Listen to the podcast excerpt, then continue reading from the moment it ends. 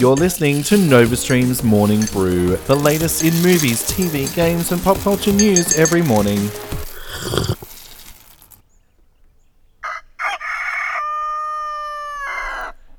Hello and welcome to NovaStream's Morning Brew.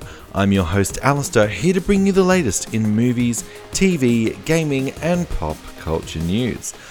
Let's jump right into movie news now. At the local box office, Once Upon a Time in Hollywood continued its hold in the number one spot, raking in 3.7 million in its opening weekend. Coming in second place was Gerard Butler's Angel Has Fallen with 1.7 million, and The Lion King falling to third place with 1.4 million dollars. Rounding out the Aussie top 5 was Fast and Furious Hobbs and Shaw and Nazar Overseas, Angel Has Fallen took out the top spot at the box office in the USA, claiming 21.25 million domestically, with audiences aged 30 plus making up 58% of the audience. Universal's Good Boys slipped to second place, taking in a still impressive um, $11 million with a worldwide total of 49 million. The movie will be released in Australia early September faith based film Overcomer opened in third place, bringing in $8.2 million. Rounding out the top five are The Lion King and Hobbs and Shaw, respectively. Disney held its D23 Expo over the weekend, revealing their upcoming slate for the next two years. A new film titled Raya and the Last Dragon is inspired by Southeast Asia and is being written by Crazy Rich Asian screenwriter Adele Lim and stars Cassie Steele as the voice of Raya and Awkwafina as the dragon Sisu. Pixar's brand new film Soul has cast its lead with Jamie Foxx and Tina Fey as the Inside Out inspired pic delves into the question of why am I here? The film is set for release June 19, 2020. Cruella de Vil gets her own origin film starring Emma Stone and Emma Thompson. The first image was released as well, which you can see via our Instagram, with the film releasing May 18, 2021. On the Marvel side, Kevin Feige invited Black Panther director Ryan Coogler onto the stage to formally announce Black Panther 2 releasing May 6, 2022. Over at Warner Brothers, the Joker origin movie is set to release in early October. The movie has officially been given an R rating in the USA for disturbing images. Locally, the film should see an MA rating, giving fans a darker, more explicit version of the beloved villain. The film will release October 4th. Sony have been in a lot of hot water lately with the breakdown of the Spider Man agreement. To add insult to injury, the studio's hotly anticipated Uncharted movie lost its director Dan Trachtenberg this weekend, who has formally left the project. The film is set to be a prequel to its famous game series and stars Tom Holland as a young Nathan Drake. The film was set for a December 2020 release. More news on this as it develops. James Gunn is getting set to start filming The Suicide Squad, a sequel slash reboot to the David Ayer divisive film. Gunn has cast Nathan Fillion in an as of yet unnamed role, but did confirm that Fillion will be starring in the film as opposed to just a cameo. The film is due to start shooting in a couple of months.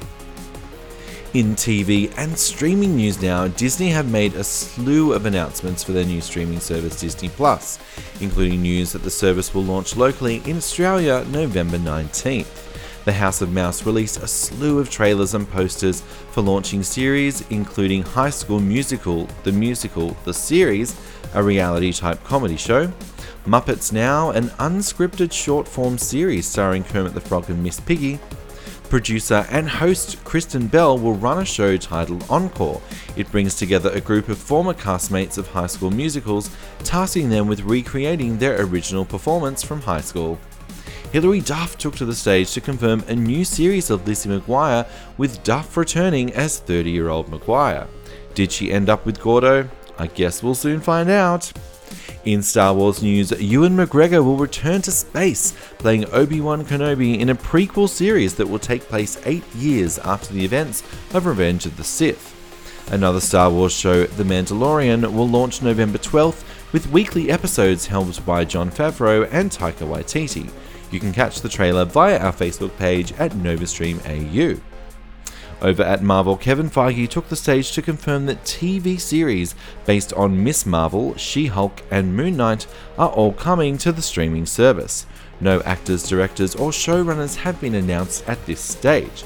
The good news is Kevin Feige did confirm that they will all cross over with the MCU into films as well. The second season of The Purge will explore the aftermath and consequences of the annual event. The show is currently available on Prime Video in Australia. You can catch up on the first season and then air the second season with weekly episodes starting October 16th.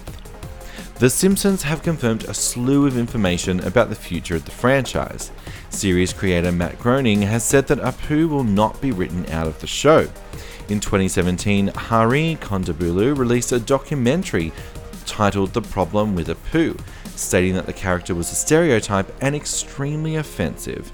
The Simpsons have been renewed for another two years, marking seasons 1 and 32 respectively. Speaking of The Simpsons, executive producer Al Jean said that Disney have given them multiple options about what they want to do, including an option for a second movie and a spin off series currently in discussions. Jean confirmed that Disney are keen for many new ways to do the show rather than the traditional format. We will, of course, keep you posted. In gaming news now, Persona has set a new sales record, with developer Atlus confirming the series has reached 10 million copies sold. The series is getting ready to celebrate another re release of Persona 5 next month. Blizzard are gearing up for the release of World of Warcraft Classic tomorrow, with the company confirming some important updates and changes. At launch, players will be able to make 10 characters per realm, as opposed to 3, giving characters a total of 50 across all classic realms. There will also be a, an additional 4 more classic servers to help deal with any lengthy queues at launch. Access to WoW Classic is included with the standard WoW subscription fee. Melbourne is gearing up for the Melbourne Esports Open this weekend with the OPL League of Legends and Overwatch contenders featuring the show. The conference will be hosted at the Rod Laver Arena, and you can catch me there all weekend with content from Game On Australia and NovaStream. You can still get tickets via the link in the show notes below. And that is it. Thank you so much for listening. I hope you have a fantastic week. I will be back with you later with a brand new episode. In the meantime, check us out on our socials at NovaStreamAU. You can check out our gaming partner Game On Australia at GameOnAUS.